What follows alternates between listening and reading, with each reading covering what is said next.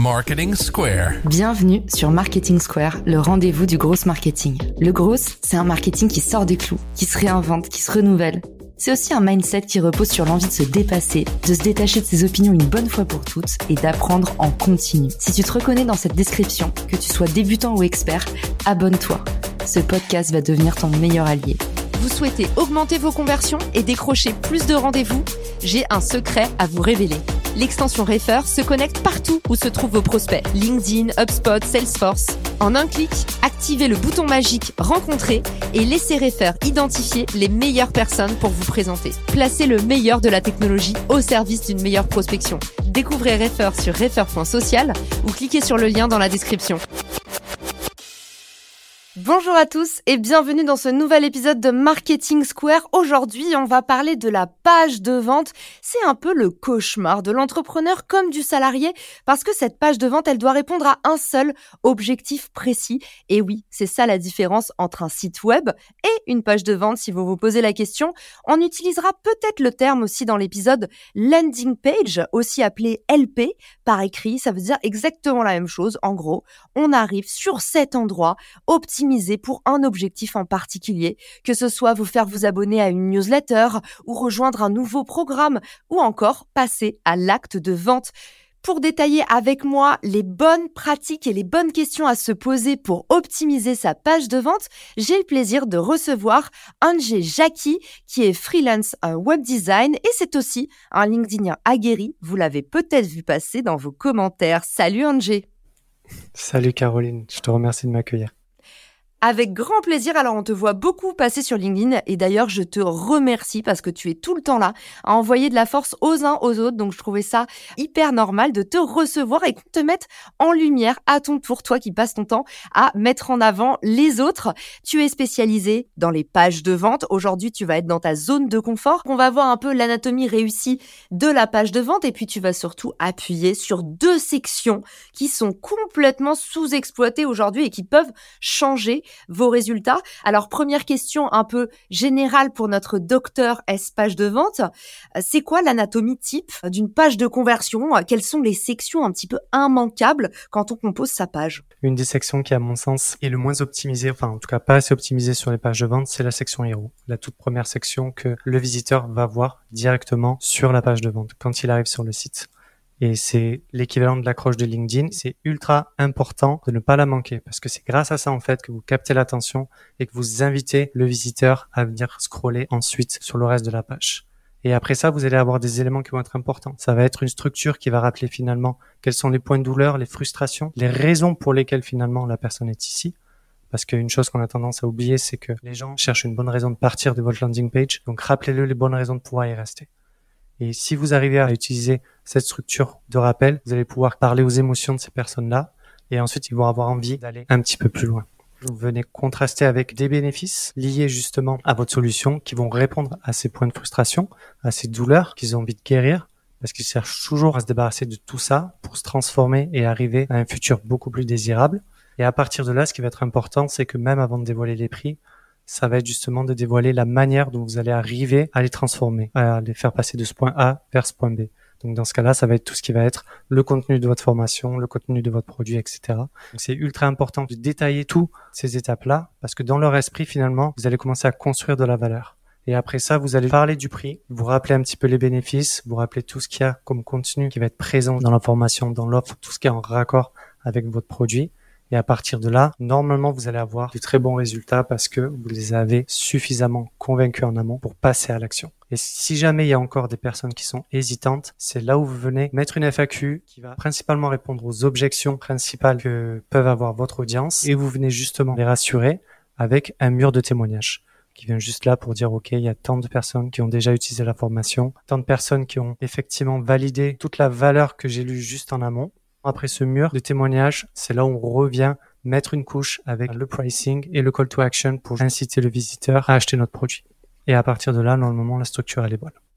Ok, alors je récapitule, tu me dis si j'ai tout bien suivi. Alors déjà le point numéro 1, et on n'insistera jamais suffisamment dessus, c'est l'importance du contexte. Alors comme on vous a dit, le premier élément même de définition d'une page de vente, c'est en fait vous avez un visiteur qui arrive pour la première fois et qui vient de quelque part. C'est-à-dire, ça peut être une campagne de publicité, ça peut être, par exemple, euh, on fait une offre avec mon sponsor Time et du coup, on vous envoie vers une page spécialement pour les abonnés du podcast. Donc ça, ça veut dire que vous sortez de l'écoute d'un épisode. Ça peut être, par exemple, avec Angé, on fait un live et au sortir du live, on vous invite à aller euh, télécharger le livre blanc. Donc vous sortez du live. Vous m'avez compris, en fait, la page de vente, il y a d'abord un élément contextuel à avoir en tête pour comprendre absolument d'où viennent les Et ça, c'est la première chose d'une campagne de conversion. On va toujours dire, bah, en fait, à chaque campagne publicitaire, sa page de vente. Plus la page de vente, elle est spécifique, elle prend en compte le contexte, plus vous allez convertir. Donc, Angé nous a dit, numéro un, faut bien comprendre le contexte. Après, tu nous as dit, c'est comme une stratégie un peu de l'entonnoir au final. Tu nous as dit, bah là, il y a la promesse, la transformation, les bénéfices.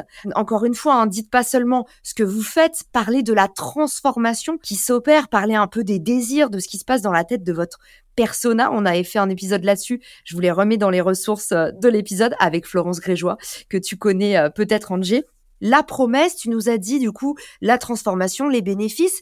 On arrive au détail de l'offre et là tu nous as dit avec le plus de transparence possible. Si vous êtes par exemple un acteur de la formation, c'est le moment de détailler. Alors c'est quoi le process pour s'inscrire, le process de sélection, puis peut-être le process aussi pour aller chercher telle ou telle subvention.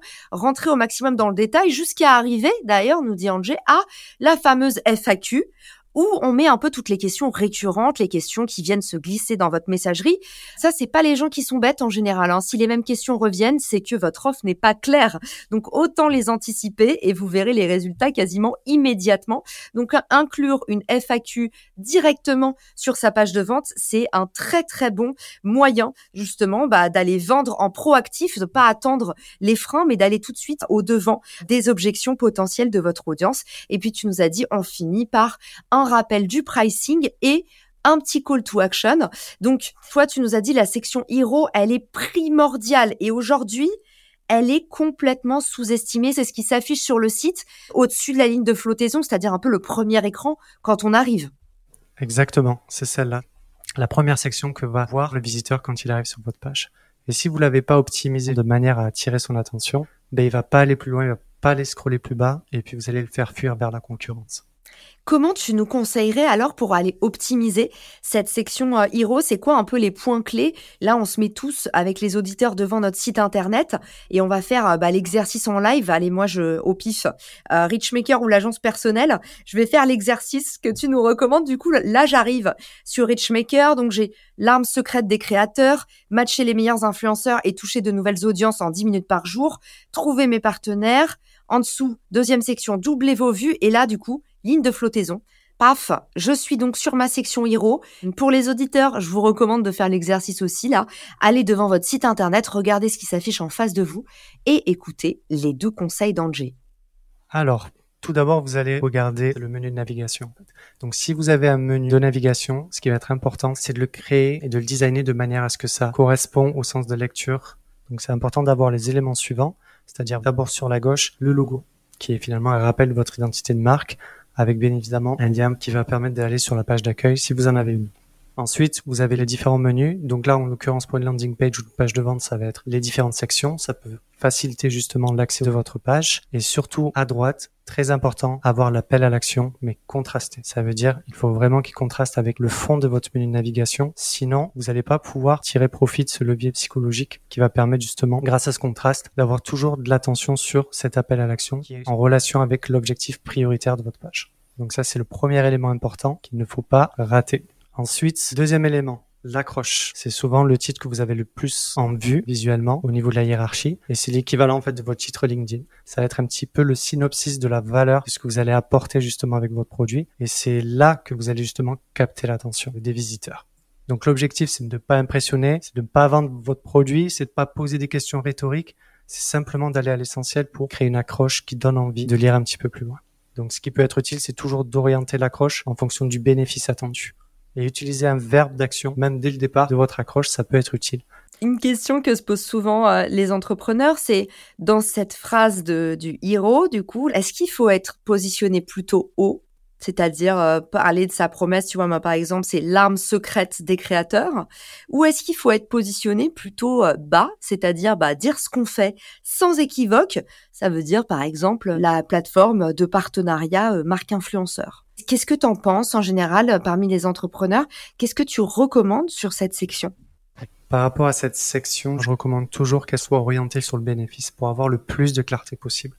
Parce que si vous manquez de clarté finalement dans votre proposition, même dans votre accroche, ça peut créer de la confusion chez le visiteur. Il va pas de suite capter le bénéfice attendu vis-à-vis de ce que vous proposez. Et donc, dans ce cas-là, il va potentiellement ne pas aller un petit peu plus loin.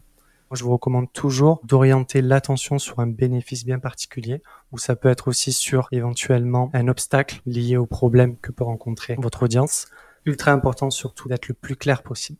De pas essayer d'être trop original parce que sinon vous allez vous enfoncer une épine dans le pied et la clarté l'emportera toujours sur la persuasion. Carrément. Je vous donne un exemple. Là, ce que tu viens de nous partager, voilà, c'est s'appuyer un peu sur euh, les objections des clients. Avant ça, ma headline, du coup, mon titre de Heroes sur Richmaker, c'était marre de dépenser tout votre argent en pub. Donc typiquement, euh, là, on va réfléchir à mon persona, la personne qui veut faire du partenariat, ou pour vous, bah, la personne qui va acheter votre crème solaire, la personne qui va acheter votre nouveau maillot de bain, la personne qui va s'inscrire à votre formation. Quelle est sa frustration? Appuyer sur sa frustration principale. Moi, une personne qui veut venir faire du partenariat, en général, c'est parce qu'elle veut avoir plus de vues, parce qu'elle en a marre de dépenser trop d'argent en publicité, parce qu'aujourd'hui, pour avoir des vues, il faut payer de la pub. Donc, en fait, on est toujours esclave de ce système. Euh, selon ce que vous vendez, allez chercher c'est quoi qui énerve votre cible, contre quoi elle se bat, c'est quoi son mercenaire? C'est ultra important, oui, de, de réfléchir de ce point de vue-là parce que c'est ce qui va susciter le plus d'émotions justement chez les visiteurs. Et dès que vous allez euh, pointer dans les émotions, forcément on aura envie d'aller un petit peu plus loin sur le site, sur la page de vente. Est-ce qui va vouloir déclencher des actions supplémentaires pour euh, potentiellement acheter votre produit? Donc l'accroche, elle est ultra importante. Elle n'a pas besoin d'être très longue. Des fois, en 4-5 mots, ça peut être largement suffisant. Vous pouvez utiliser du contraste en parlant de l'obstacle, mais en même temps en parlant du bénéfice dans votre accroche. Et ça va permettre ensuite de passer à l'étape suivante, c'est-à-dire le sous-texte qui va accompagner l'accroche juste en dessous et qui va venir finalement renforcer, amplifier votre proposition de valeur derrière par rapport justement à ce sous-texte qui est le troisième élément ultra important, c'est finalement toute votre proposition de valeur, tous les détails supplémentaires que le visiteur a besoin pour comprendre l'intérêt de rester sur cette page. C'est en référence à un terme marketing qui est très connu, c'est What's in it for me. Ça veut dire qu'est-ce qu'il y a pour moi en fait sur cette page. C'est là où vous allez pouvoir justement détailler quel cible vous visez, quels seront réellement les bénéfices, en combien de temps. Et vraiment concentrer toute la proposition de valeur sur ce sous-texte-là. Et une fois que vous avez fait ça, là, vous passez sur le call to action. Et là, c'est ultra important d'avoir un call to action spécifique qui va vraiment être orienté sur l'objectif prioritaire de votre page. Donc c'est surtout pour les personnes éventuellement qui vont arriver, qui savent déjà qu'elles veulent ce produit-là, elles ont juste à cliquer, elles vont atterrir directement sur la page concernée pour pouvoir démarrer la formation, obtenir un produit. Mais c'est ultra important de toujours focaliser ce CTA sur l'objectif principal de votre page. Et très souvent, ce que je recommande, c'est de mettre exactement le même CTA à la fois sur, en dessous de ce sous-texte, mais aussi dans le menu navigation pour que les deux se répètent et que ce soit un miroir l'un avec l'autre. Il faut mieux un CTA court ou long Est-ce que tu utilises des marqueurs d'urgence euh, du genre s'abonner maintenant? À mon sens, ça reste euh, important, ouais, effectivement, de mettre ces marqueurs d'effet d'urgence. De ne pas abuser non plus, c'est de rester quand même authentique, mais surtout apporter de la clarté. Pas faire des choses, on ne sait pas dans quelle direction on va aller. C'est bien de dire par exemple, euh, je veux me transformer, mais concrètement, ça me dit pas où est-ce que je vais aller. Et c'est pas forcément utile de le faire trop trop long. Moi, je dis 4-5 mots, c'est largement suffisant. Et quelque chose que je recommande qui parfois est soumis à pas mal de débats, c'est utiliser des pronoms qui impliquent le visiteur. Ça veut dire je veux acheter le produit ou je veux intégrer la formation. Si vous utilisez des pronoms qui vont impliquer justement le visiteur, il va davantage avoir envie d'aller plus loin justement dans le call to action.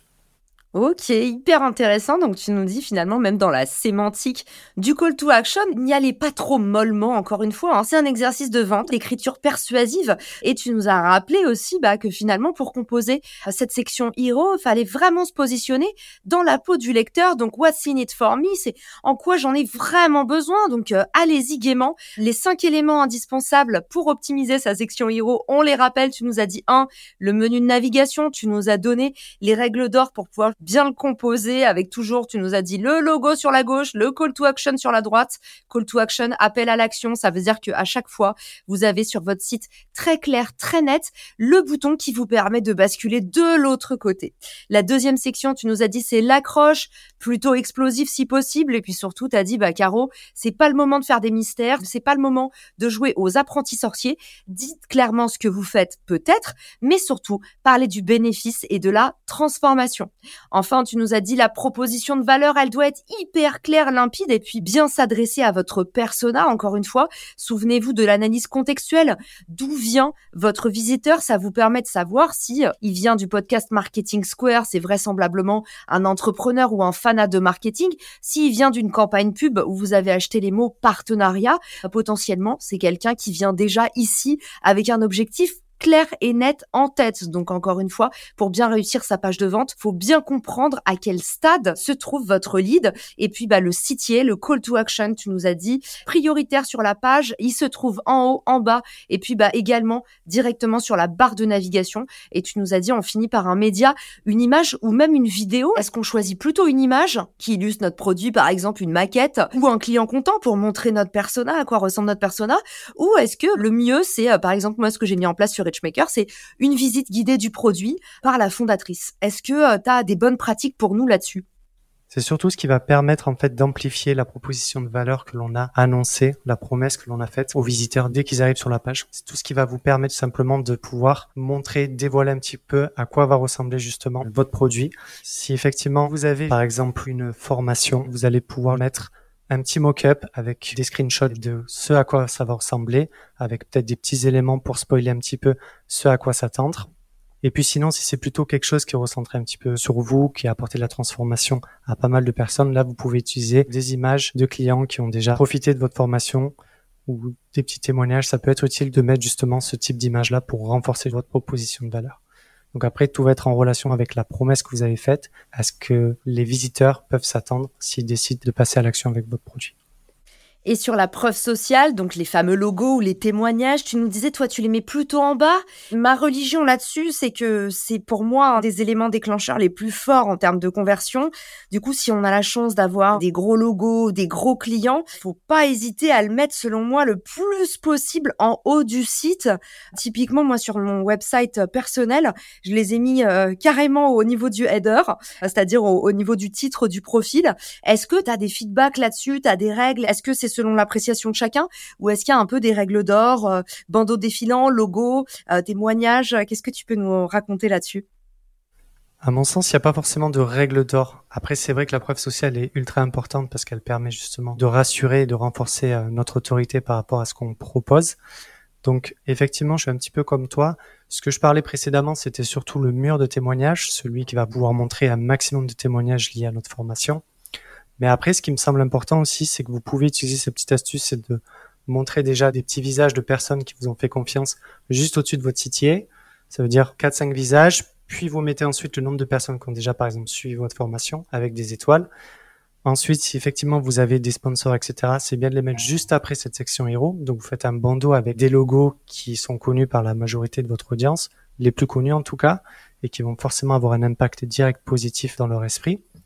Et après, si vous avez par contre des témoignages de personnes de forte autorité, donc imaginons que moi j'ai travaillé avec Caroline Mignot qui m'a fait un témoignage par rapport à une formation, etc.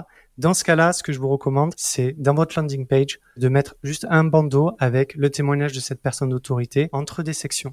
Parce que ça va permettre déjà d'avoir un gros impact sur un gros témoignage qui va rassurer, qui va donner de la confiance et seulement après, vous allez finir sur le grand mur de témoignages. Mais si vous avez plusieurs personnes de forte autorité qui ont travaillé avec vous, n'hésitez pas surtout à les mettre en avant entre différentes sections pour renforcer cette autorité et euh, augmenter la confiance vis à -vis de votre produit et de ce que vous proposez. Et en parlant de confiance, il faut le dire aussi parce que justement, tu mets le doigt sur un truc important qui m'arrive tout le temps. Faites très attention à ne pas utiliser l'image des gens sans leur consentement. Je te donne deux exemples. Moi, je me suis retrouvée sur le site internet d'une boîte qui fait de la production vidéo avec laquelle je n'ai jamais travaillé. Donc euh, ça m'avait un peu chiffonné. Effectivement, la personne m'avait envoyé un devis, mais euh, n'a jamais travaillé avec moi.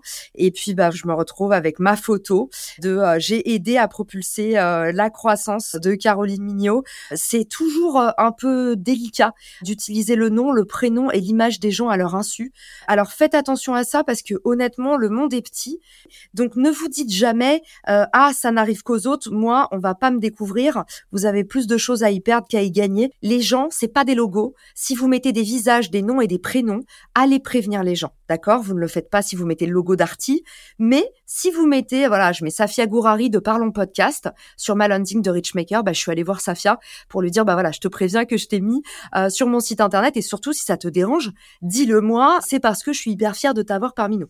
Voilà. À part tes clauses, il y a une autre section, Angé, qui est euh, vraiment, vraiment sous-estimée, dont tu nous voulais nous parler aujourd'hui et qu'on va pouvoir optimiser là comme ça, euh, tout en écoutant le podcast.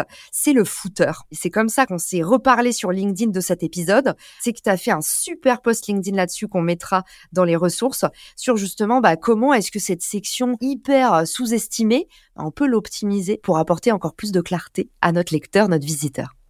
Effectivement, c'est très juste, Caroline, ce que tu dis. Il y a beaucoup de gens qui ont tendance à la sous-estimer. Sauf que ça peut être justement un outil de conversion utile juste à la fin, parce que très souvent, les personnes ont tendance à scanner une page Internet. Donc, elles vont très, très vite arriver jusqu'à la fin. Et donc, ça peut être important justement de l'optimiser de manière à renforcer nos chances de pouvoir convertir un maximum de personnes. Ou en tout cas, l'optimiser pour l'expérience utilisateur et pour pas avoir des gens qui s'en vont trop rapidement. Moi, ce que je recommande toujours, c'est d'avoir quatre éléments indispensables c'est-à-dire d'abord sur la gauche avoir toujours le logo qui rappelle l'identité de marque et qui permet aux gens de s'imprégner un petit peu de notre identité. Vous pouvez l'accompagner juste en dessous de l'USP, donc votre proposition de valeur unique, ou faire un rappel à votre accroche. Après ça, vous mettez les liens importants de navigation. À ce moment-là, vous mettez ensuite à côté aussi les liens vers les réseaux sociaux. C'est que dans cette partie-là que je recommande de le faire, parce que si vous le mettez en amont, vous leur donnez une chance de partir de votre landing page ou de votre site, et dans ce cas-là, vous perdez vos chances de conversion. Et après, bien évidemment, ne pas oublier les informations légales si vous ne voulez pas avoir de problème et de vous retrouver avec quelques difficultés. À mon sens, c'est la manière d'optimiser le mieux son footer pour l'expérience utilisateur, pour la conversion. Et là, si vous avez notamment une newsletter, ça vaut le coup pour les personnes qui ont décidé de ne pas forcément aller plus loin vers l'achat de l'information ou autre, mais de pouvoir laisser leur mail pour euh, que vous puissiez justement leur envoyer votre newsletter. Carrément, et en particulier pour les gens comme moi qui se perdent tout le temps sur les sites, qui ont une capacité d'attention ultra limitée, en fait, on s'en rend pas compte, mais le footer, c'est limite une des sections qu'on regarde le plus sur les sites internet. Donc, pas hésiter aussi bah, à y mettre une petite touche de personnalité, un peu comme euh, sur LinkedIn, quand vous lisez les posts de Angé, bah, en fait, on sent que c'est lui qui écrit, il y a cette touche de légèreté, un peu comme Antoine Périgne aussi, un autre créateur euh, auquel tu me fais beaucoup penser, ou Christopher Piton. Essayez de parler avec vos mots, même si on est dans un footer, on n'est pas là pour souffrir. Donc pensez à votre lecteur qui potentiellement est arrivé ici et vous pouvez en profiter effectivement pour euh, l'intéresser à votre newsletter, pour lui redonner une information ou pour lui mettre un petit clin d'œil, un peu comme les hashtags, tu sais, où euh, parfois il y avait des créateurs qui mettaient des hashtags euh, à la fin des posts, mais juste au final pour faire un petit clin d'œil et pour rigoler. Merci Angé pour tout ce que tu nous as partagé aujourd'hui. On récapitule parce qu'il y avait encore pas mal d'infos. Tu nous as donné les quatre éléments indispensables du footer, donc le logo pour rappeler l'identité de la marque, les liens principaux de navigation, les liens sur vos réseaux sociaux, les informations légales. On ne fait pas comme Caroline Mignot qui les a plusieurs fois oubliées dans sa vie en mode ah mais je les mettrai après ou j'ai pas encore reçu la traduction et puis bam. Il faut faire attention à la norme, mais il faut aussi pas hésiter à sortir un peu des clous. Alors mettez-y votre patte, votre touche et puis bah amusez-vous un peu comme les liens d'erreur 404 plus on va personnaliser des sections sur lesquelles on vous attend pas en y mettant de l'humour, en y mettant de la joie de vivre, bah, plus vous allez laisser une empreinte indélébile. Bah, c'est un peu l'effet que tu nous as fait, Angie, avec cet épisode. Alors, dis-nous vite, pour tous ceux qui veulent en savoir plus sur tes activités, qui ont besoin de revoir un peu le web design de leur site internet ou qui veulent tout simplement aller suivre parmi les meilleurs contenus sur le web design, où est-ce qu'on peut te retrouver? Eh bien, je vous invite tous à me retrouver sur LinkedIn. Vous tapez Angezaki. Si vous voulez pas vous embêter, copiez le prénom directement sur euh, sur le podcast. Comme ça, ça vous évitera des erreurs inutiles. Et je vous partage euh, assez régulièrement des tips sur l'optimisation de landing page, copywriting, le design et l'expérience utilisateur. Et je les adore ces posts, donc je suis trop contente. J'espère que ça donnera envie à plein d'auditeurs d'aller te découvrir. Et puis bah encore bravo pour ce que tu fais. Merci de nous avoir partagé tout ça. Et je vous dis à tous à très vite pour un nouvel épisode de Marketing Square. Ciao Si cet épisode te plaît, tu peux le partager en me taguant ou lui laisser 5 étoiles sur Apple Podcast. Marketing Square.